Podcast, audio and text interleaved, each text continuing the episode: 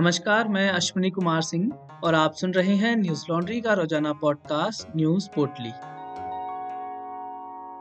आज है 12 जून और दिन शनिवार। पिछले 24 घंटों में देश में कोरोना के चौरासी नए मामले सामने आए। वहीं कोरोना से होने वाली मौत में कमी देखने को नहीं मिल रही है। पिछले 24 घंटों में कोरोना संक्रमण से 4002 लोगों की मौत हुई है। इस बीच बिहार में कोरोना से हुई मौत का गलत आंकड़ा दिए जाने की खबर है। बिहार सरकार द्वारा कोरोना से हुई मौतों के नए आंकड़े जारी हुए थे। अपर मुख्य सचिव प्रत्यय अमृत ने बताया शुक्रवार तक 5,424 लोगों की मौत कोरोना के कारण हुई थी लेकिन वास्तव में मौत का आंकड़ा 9,375 है।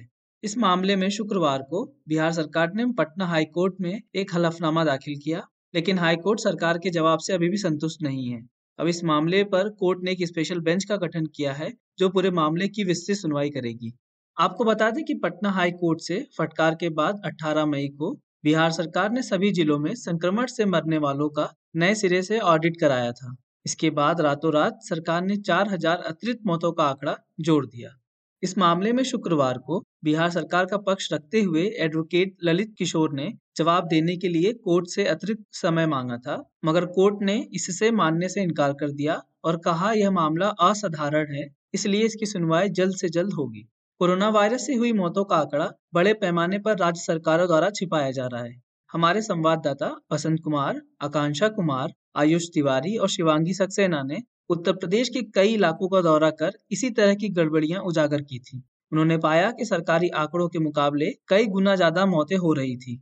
उत्तर प्रदेश कोरोना कहर नाम की हमारी यह सीरीज़ पूरे प्रदेश के अलग अलग हिस्सों से सरकार द्वारा छिपाए जा रहे आंकड़ों की पोल खोलती है।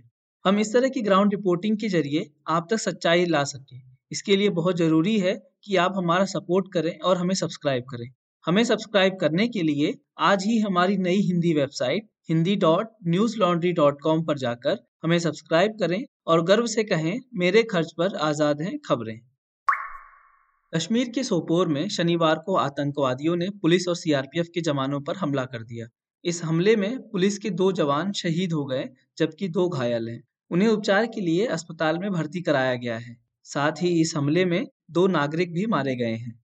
बताते कि आतंकवादियों ने सोपोर के अरंगपोरा में तैनात पुलिस और सीआरपीएफ की नाका को निशाना बनाते हुए फायरिंग की। हमले में पुलिस के वाहन को क्षति पहुँची है। हमला करने के बाद आतंकी फरार हो गए।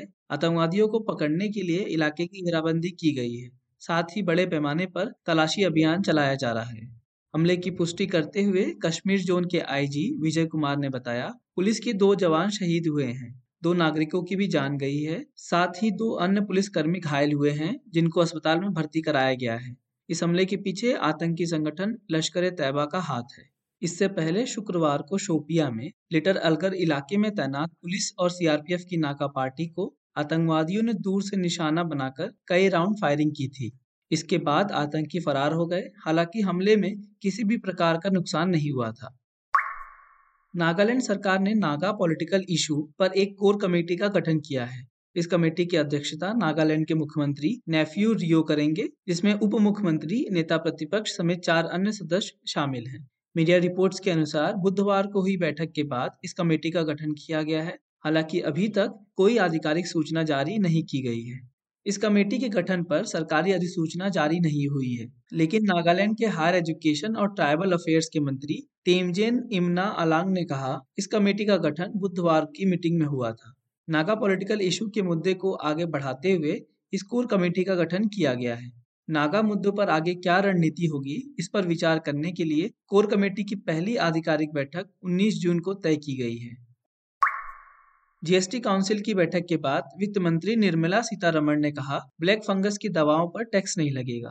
इसके साथ ही उन्होंने कोरोना से जुड़ी दवाओं और एंबुलेंस समेत अन्य उपकरणों पर भी टैक्स की दरों में कटौती की घोषणा की है।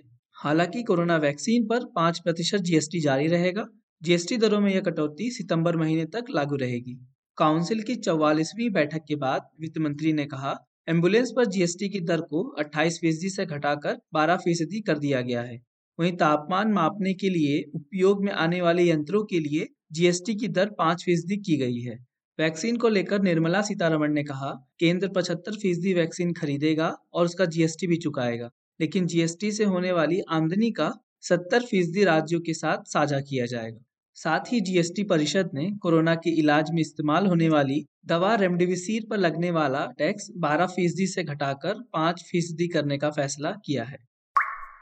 भारतीय मूल की अमेरिकी महिला पत्रकार मेघा राजगोपालन को पत्रकारिता क्षेत्र में प्रतिष्ठित पुलित्जर पुरस्कार से सम्मानित किया गया है। मेघा को यह पुरस्कार चीन के डिटेंशन सेंटर्स पर की गई, उनकी रिपोर्टिंग के लिए दिया गया है। मेघा ने अपने रिपोर्ट्स के ज़रिए चीन के डिटेंशन कैंपों की सच्चाई दुनिया के सामने रखी थी। उन्होंने सैटेलाइट तस्वीरों का विश्लेषण कर बताया था कि चीन ने कैसे लाखों की संख्या में उइगर मुसलमानों को कैद करके रखा हुआ है।